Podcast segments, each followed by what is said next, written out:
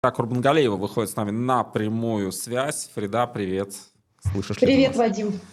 Да, ну вот мы говорили с Леонидом Гозманом, и там тоже затронули тему пропаганды, э, тема э, вечная, в общем-то, для российского телевидения, или, по крайней мере, которая растянулась уже на многие-многие годы. А вот Леонид Гозман считает, что пропаганда стала злее, да, то есть она как-то еще, а, еще злее. Вот что ты заметила? Есть ли ощущение, что пропаганда становится злее, или там какие-то другие тенденции преобладают сейчас? Ну, я бы сказала, что она, наверное, стала более топорной. А, в принципе, на протяжении всего последнего года это было очень хорошо заметно, и особенно заметно это стало после того, как э, стало совершенно очевидно, что цели спецоперации так называемые не достигнуты, э, похвастаться ни Путину, ни пропагандистам нечем, и остается, все, что остается, это только усиливать вот эту вот ненавистную, ненавистническую риторику, риторику ненависти. Поэтому с какого-то времени пропагандисты уже перестали э, стесняться выбирать выражения, открыто призывают бомбить э, и Киев, и какие-то европейские города, Берлин, я уже не помню, по-моему, еще что, Лондон, по-моему, хотели они бомбить, э, сжигать, э, топить украинских детей, что-то еще. Это все связано с тем, что нечего предложить э, зрителям, нечего предложить аудитории. Поэтому остается только нагнетать, Остается только накручивать население для того, чтобы оно сидело около телевизоров вот, э, и слушало, как эти люди, брызгая слюной, э, рассказывают о том, как мы всем покажем. Поэтому, да, она стала более такой топорной, более примитивной. Э, нарративы очень примитивные. То есть э, никто особо ни над чем там не работает, долго не думает. Эм, вот все что, все, что придумывается вот так вот по щелчку на раз-два, тут же выносится куда-то э, на экран. Ну, достаточно вспомнить даже вот последнее видео, да, Скобеева стоит в студии и рассказывает о том, как бойцы ВСУ играют мощами в какой-то э, то ли хоккей, то ли футбол настольный и так далее. Вот такого совершенно простейшего, примитивного плана э, байки. Но нет ли у тебя ощущения, что некоторые, э, назовем это так, звезды пропаганды, они э, начинают выходить из игры, потому что Красовского больше не слышно. Да, его вроде как возвращали там под другим э, юридическим лицом, но Красовский слился, или, в общем, ну, его нет сейчас в информационном поле, он не так активно э, представлен. Шенин, который также был достаточно таким Тут, знаешь, пытаюсь подобрать слова, жесткий, вроде слово достаточно благородно. Но, а, в общем, Мягко. одним из, да, он выходил с ведром, и все мы знаем, что было в этом ведре. А, он тоже. И вот тут как интересно, как вот все меняется. Вот не наблюдала за... Есть некие постоянные э, фигуры, э, постоянные переменные, а есть те, которых вроде как бы вымывает из этой сферы. Ты знаешь, э, я не думаю, что эти фигуры, в принципе, обладают какой-то субъектностью. То есть, что они могут вот сейчас в предложенных обстоятельствах, что они могут сами решать, уходить им из игры или оставаться им в игре. Если по какой-то причине, вот тот же самый Красовский, да, если бы его не остановили несколько месяцев назад, ты думаешь, он бы сам как-то выходил из игры, смягчал бы свои выражения или бы вдруг полюбил украинских детей? Конечно, нет. Если он сейчас э, не мелькает так активно, то я скорее склонна это связывать с тем, что вот люди, которые принимают решения за него, люди, которые как раз решают, останутся, останется он в эфире или нет, будет он работать на арти или нет, сохранят с ним контракт или нет. Uh, у них какие-то есть свои соображения по этому поводу. Вот что ему делать, uh, как ему работать, во сколько ему выходить в эфир, uh, будет ли это прайм-тайм или какое-то менее смотрибельное, что называется, время – это не его прерогатива, это не он решает. Он всего лишь э, такая же пешка, такой же винтик в этой государственной пропагандистской машине. Насчет Шенина э, не могу сказать, а он что, куда-то подисчез? Я просто ну, не Я, по крайней мере, давно о нем ничего не слышал. А, и он не появляется в вырезках в Телеграме. Знаешь, есть некие критерии оценки эффективности э, пропагандистов, еще насколько часто ага. их цитируют в Телеграм-каналах. Там есть Z-телеграм-канал или либеральный телеграм-канал. Ну, Соловьев, угу. Скобеева, Попов, Симонян там появляются всегда, практически ежедневно. А есть те, кого там уже давно не видно. Я вот так это... Интересно, да, есть над чем поразмыслить, но я боюсь, что... Эм, вот я не могу себе представить, например, что Попов и Скобеева подойдут к Добродееву да, в какой-то момент и скажут, Олег Борисович, мы больше не можем, но мы заврались по полной программе, на нас люди пальцем показывают, смеются над нами и так далее. И он им скажет, ну ладно, ребята, я все понимаю, идите отдохните, да, на какое-то время э, исчезните, я вам даю отпуск. Или там, я вас отпускаю, вы больше не будете вести эту э, программу кошмарную. Такого не может быть. Все, эти люди уже впряглись, они уже в этом кузове и никуда из него не денутся по собственной воле. Иногда мне вообще, честно говоря, кажется, что Попов приходит домой и плачет, и говорит, Оля, Оля, что же мы наделали, как мы дальше будем жить? А она ему говорит там что-нибудь типа, не ссы, э, все, деваться уже некуда. Э, они не могут, э, не могут принять сами такое решение, пока кто-то вышестоящий, кто-то из их начальников не решит это за них. Допустим, что им больше не стоит появляться в эфире, да? что их нужно там, я не знаю, там, на какое-то время пока убрать может быть, кого-то другого пока вывести и сделать более таким выпуклым, более ярким. Поэтому я, конечно, не могу знать, что происходит с Шейниным, но мне сложно поверить э, в то, что он сам э, вот так вот решил, и поэтому его теперь э, так плохо видно. Может быть, э, может быть у человека депрессия. Вот я недавно разговаривала с известным психотерапевтом Андреем Юдиным, он рассказывал и о психологии российского общества, которая не меняется, по его словам, уже несколько столетий, и вот сейчас о текущем психологическом состоянии. И он сказал, что э, преобладают, конечно, депрессивные настроения. То есть э, народ понял, что, видимо, это все действительно надолго, а самое главное, народ не видит будущего. Он не понимает, куда, к чему идет страна. Цели спецоперации непонятны, а, чем все это закончится, непонятно, думать об этом страшно. Поэтому многие, а, многие значит, пребывают вот в, вот в такой депрессии хронической. Может быть, Шейнина она тоже обуяла. Вот может он дома лежит, накрывшись одеялком и повернувшись э, к стене, и плачет. Я не знаю. Но мне, конечно, сложно представить себе, чтобы вот он сам так решил и ушел. Тем более он не был похож на человека, который, знаешь, там с каким-то колеблющимся мнением. То есть э, его вот так вот легко можно спихнуть его вот этой вот э, какой-то фашистско-нацистской эм, эм, политики своей собственной индивидуальной. Ну вот, кстати, наши зрители пишут, э, что Шейнин вещает, все в порядке. И, кстати, это да не отменяет, не отменяет мой вопрос. А здесь скорее даже, что но вот Шейнин там вещает на Первом канале, да. Но, в общем, Шейнин э, все равно не становится звездой пропаганды. Все равно он где-то болтается там внизу. И, в общем, а, мы сегодня его, конечно, вспомнили, потому что, ну, чем он прославился? Он прославился тем, что вышел с ведром, да. В ведре было то, что носят за Владимиром Путиным в его mm-hmm. чемодане, да. Я не буду как раз упоминать эти а, слова в эфире, но все все поняли. А, но вот а, здесь еще такая интересная история, как мне кажется. Это чисто профессиональный разговор. Может быть, нашим зрителям тоже будет интересно. Как звезды становятся становятся звездами даже в этом пропагандистском сегменте, да, вот что есть те, которые, даже вот первая кнопка, прайм-тайм, много часов эфира, Шейна, а звездой не становится, а, не становится вот главной фигурой вот этого вот телевизионного купола. Как это работает? Но, может быть, в нем нет столько пропагандистского обаяния, я даже не знаю, какое здесь слово правильно подобрать, как, например, в той же Скобеевой. Я, мне трудно очень оценить критерии, вот, по которым их руководство, их начальство отбирает, вот, э, делает из них звезд первой величины, первого эшелона или второго или третьего. Может быть, для кого-то Шейнин самый любимый ведущий. Может быть, вот есть люди, которые специально на него садятся вечером перед экраном. Не знаю, трудно сказать. По мне, так он такой же, честно говоря, гнусный, такой же агрессивный, как вот эта вот пара. Э, если их можно назвать звездами в своем ремесле, то да. И, и, и эти двое звезды, и он, конечно, звезда. Я вот сейчас не хочу, чтобы мои слова там были вырваны из контекста.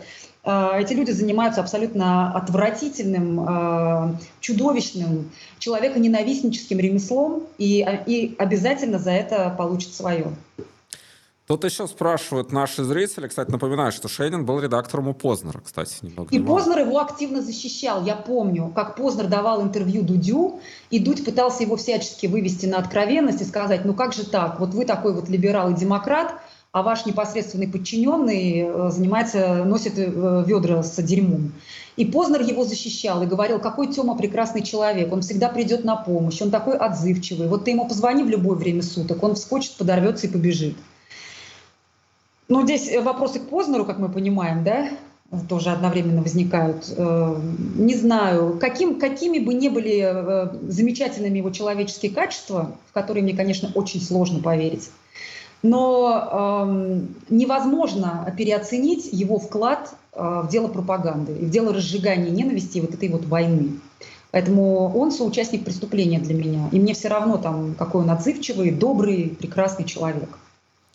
Спрашивают тебя по поводу Марии Бутиной. Она э, стала вести ток-шоу на Первом канале, получила э, время, программу, бюджеты. Э, в общем, у нее достаточно интересный путь. Я просто в двух словах обрисую. Это женщина, девушка, которая работала в Соединенных Штатах Америки, была обвинена там, в шпионаже, в влиянии, вовлечении и так далее. Провела какое-то время в тюрьме, не очень долго. Потом была, видимо, был обмен она оказалась mm-hmm. в России, сразу стала депутатом Государственной Думы, потом получила программу и, в общем, сейчас является одним из таких ярых э, пропагандистов э, русского мира и э, политики Владимира Путина. Теперь она на первом э, и ведет mm-hmm. программу с труднопроизносимым э, и долгим названием.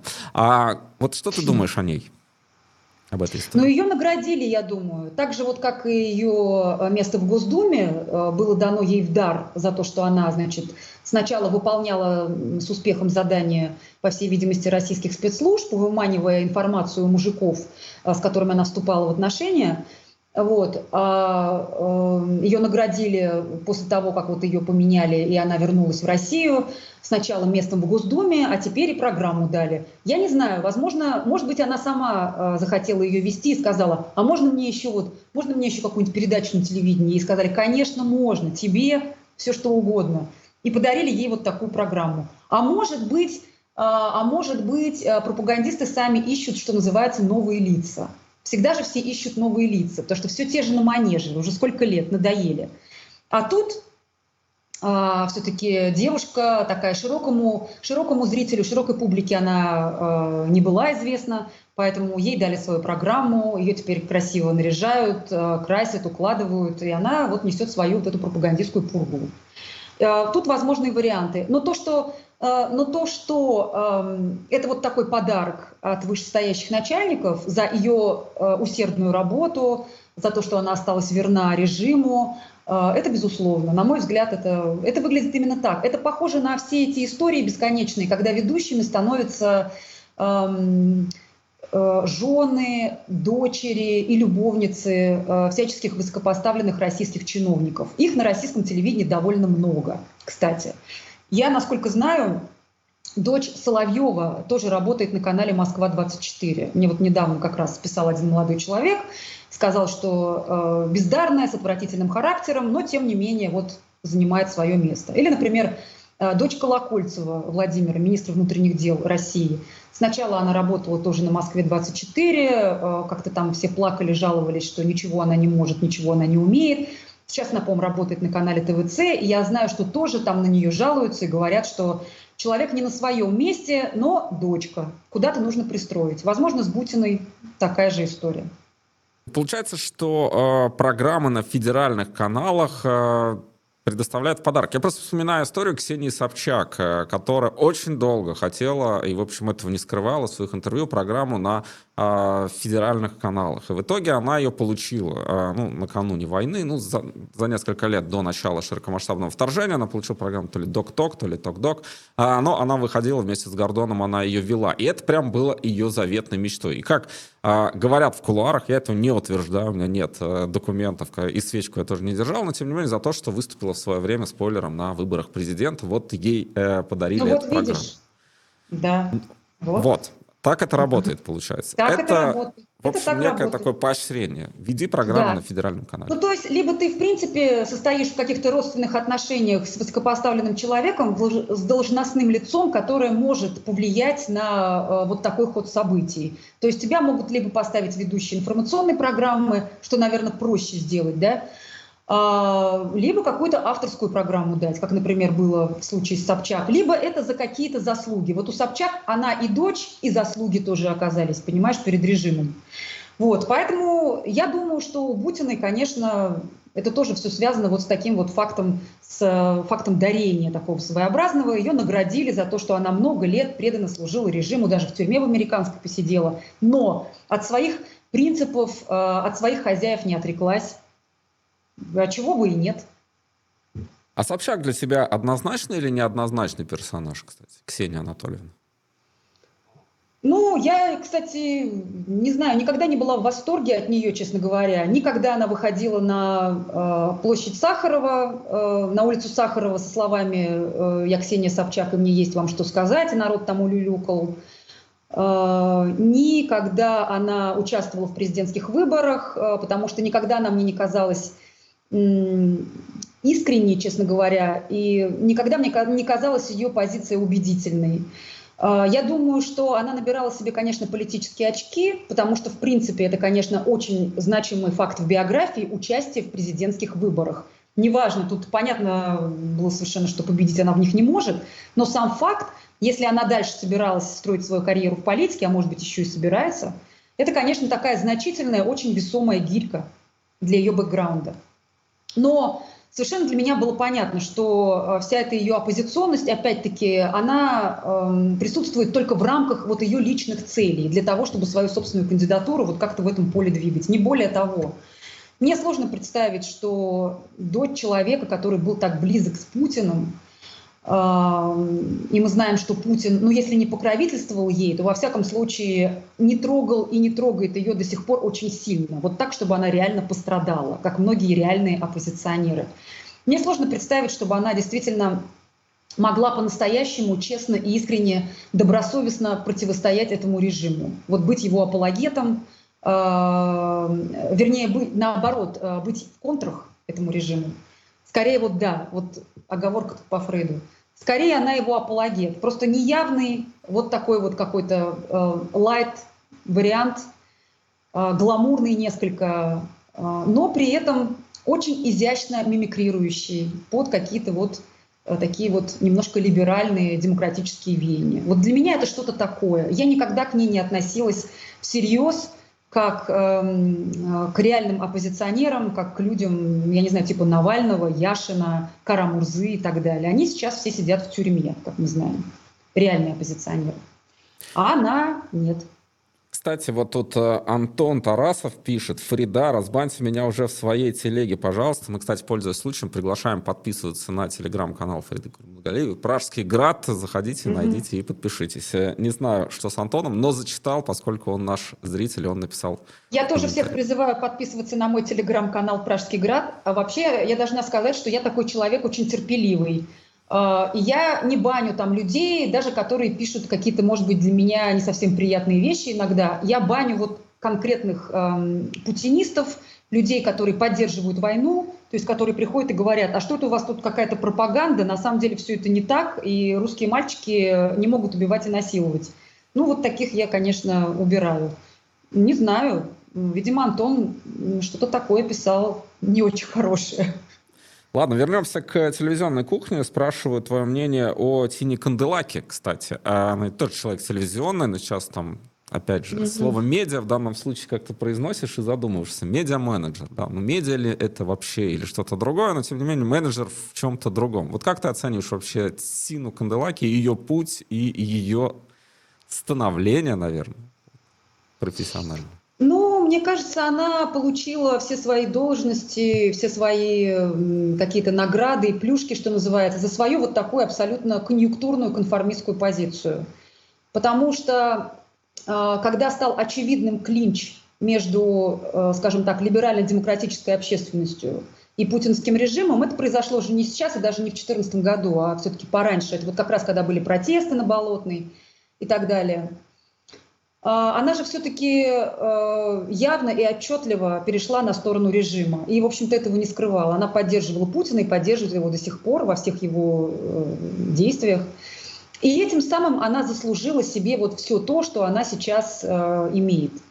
Мне ее позиция глубоко не симпатична. Я не считаю ее, честно говоря, сколько-нибудь талантливым медиа-менеджером, потому что, насколько я знаю, проекты, за которые она бралась, эм, были какими-то проблемными. Вот, в частности, я помню проблему у канала «Россия Спорт», который, я так понимаю, она не смогла поднять на какой-то хороший уровень и в творческом плане, и в материальном тоже. И поэтому я думаю, что, конечно, ее э, толкают, что называется, ее двигают, потому что вот она такая э, конъюнктурная, она пропутинская, она за режим, и поэтому, ну, собственно, есть зеленый свет везде. Вот э, у меня с Кандилаки э, вот такие ассоциации. Она несколько лет назад э, обратилась к руководству Республики Татарстан – предложением разрабатывать, значит, бренд Республики Татарстан, а, какой-то то ли бренд, то ли логотип, а, то есть вещи, которые, ну, честно говоря, ну, вызывают недоумение. То есть непонятно, для чего это. Ну, так-то понятно, для чего это. Конечно, деньги должны быть оприходованы, да? Они должны быть каким-то образом как бы заработаны и оприходованы. Вот. Но с точки зрения насущной, все это, конечно, не представляло для населения Татарстана абсолютно никакого э, интереса, никакой надобности. Но она выбила для себя э, вот эту вот возможность разрабатывать этот бренд. Кто знает, где он сейчас, этот бренд, где сейчас этот логотип. Был снят какой-то, я помню, очень патетический пафосный ролик э, на тему Татарстана, который периодически крутили на каких-то мероприятиях. Я, допустим, видела его несколько раз, когда в Москве а, собирали татар, представителей э, татарской общины. Вот этот ролик там демонстрировался на каких-то плазмах и так далее. А, ну вот опять-таки тут вопрос. Вот если бы она была человеком с улицы, да, со стороны, который никак не связан с этой властью, никак не связан с э, какими-то высокопоставленными чиновниками. Ей бы, конечно, никакой такой проект бы в руки не дали. И никакие большие бы деньги она заработать на этом не смогла. И бренд бы она никакой не разрабатывала, и логотип, и фильм никакой бы, и ролик бы никакой не снимала. Но э, понятно же, что чиновники уже на местах в Татарстане понимали, что она не просто э, женщина, которая пришла вот с таким предложением, вышла на них. Она представляет какие-то э, более скажем так, влиятельные, чем они сами, структуры в Москве. Поэтому отказать они ей не могут. Ну, соответственно, вот она и ее компания, которой тогда она владела, какая-то, не знаю, то ли пиар-компания была, что-то в этом роде, вот они сделали эти абсолютно бессмысленные и очень-очень сильно дорогие вещи. Очень-очень сильно дорогие вещи, на этом хорошо заработали. Кому это было нужно? Для чего это было нужно? Наверное, на эти деньги можно было открыть какие-то реально важные социальные объекты, помочь каким-то неимущим, помочь бедным, сделать какую-то адресную помощь. Но снимали ролики, снимали э, какие-то странные, создавали какие-то странные логотипы. Вот это к вопросу о том, как двигают нужных людей вроде Канделаки. Я, например, слышала, помню как-то ее лекцию, она читала лекцию в одном из российских университетов, сейчас не помню в каком, я просто не смогла продраться через обилие каких-то сложных слов и фраз, которые она там зачитывала по бумажке, стоя за трибуной, э, произносила, значит, какую-то речь. Это, нас, это вот реально есть такое слово «муть» и прилагательное «мутный». Вот совершенно непонятно, что там хочет человек сказать. Но ее ведь почему-то пригласили, чтобы она почитала эту лекцию. Вот для того, чтобы она что-то студентам в голову положила. Что она там положила, совершенно непонятно. Но для меня абсолютно понятно, почему ее звали, почему ее приглашали. И, наверное, зовут и приглашают до сих пор. Потому что человек, связанный с властью. А еще тут как раз, э, да, тут еще пишут, я просто выступлю со строчным сообщением. А, опубликовано видео взрыва в петербургском кафе. Ролик опубликовал телеграм-канал 112. Как пишет Фонтанка, раньше заведение, где произошел взрыв, принадлежало Евгению Пригожину. По выходным там проводили встречи дискуссионного клуба Кибер The Front. Это а, та информация, mm-hmm. которую сейчас мне редактор переслал. А, мы будем выяснять, что происходит. Подписывайтесь на наш телеграм-канал Играм Грэм. Ссылка закреплена сверху в комментариях. Там будут все а, подробности. Ну и, конечно, подписывайтесь на Пражский град тоже в Телеграме. Возвращаясь э, к теме, э, еще спрашивают о твоем интервью Жанны Агалаковой. Жанна, кстати, у нас тоже была. Это интервью у нас посмотрело около миллиона человек. Э, вот история Жанны Агалаковой и ее выхода из федерального эфира, там вот тоже очень такая личная, сложная, непростая история. Mm-hmm. Вот, поскольку там, кстати, я где-то видел комментарий, что говорили у Фариды и Жанны, ну, в чем-то похожая история, хотя Жанна вышла mm-hmm. позже из этого круга. Как тебе, какие у тебя впечатления от интервью с Жанной? Ну, э, Жанна мне понравилась. Как человек. Мне кажется, она была довольно искренней, хотя понятно, что какие-то вещи ей было тяжело артикулировать, но она, тем не менее, согласилась на интервью и это делала.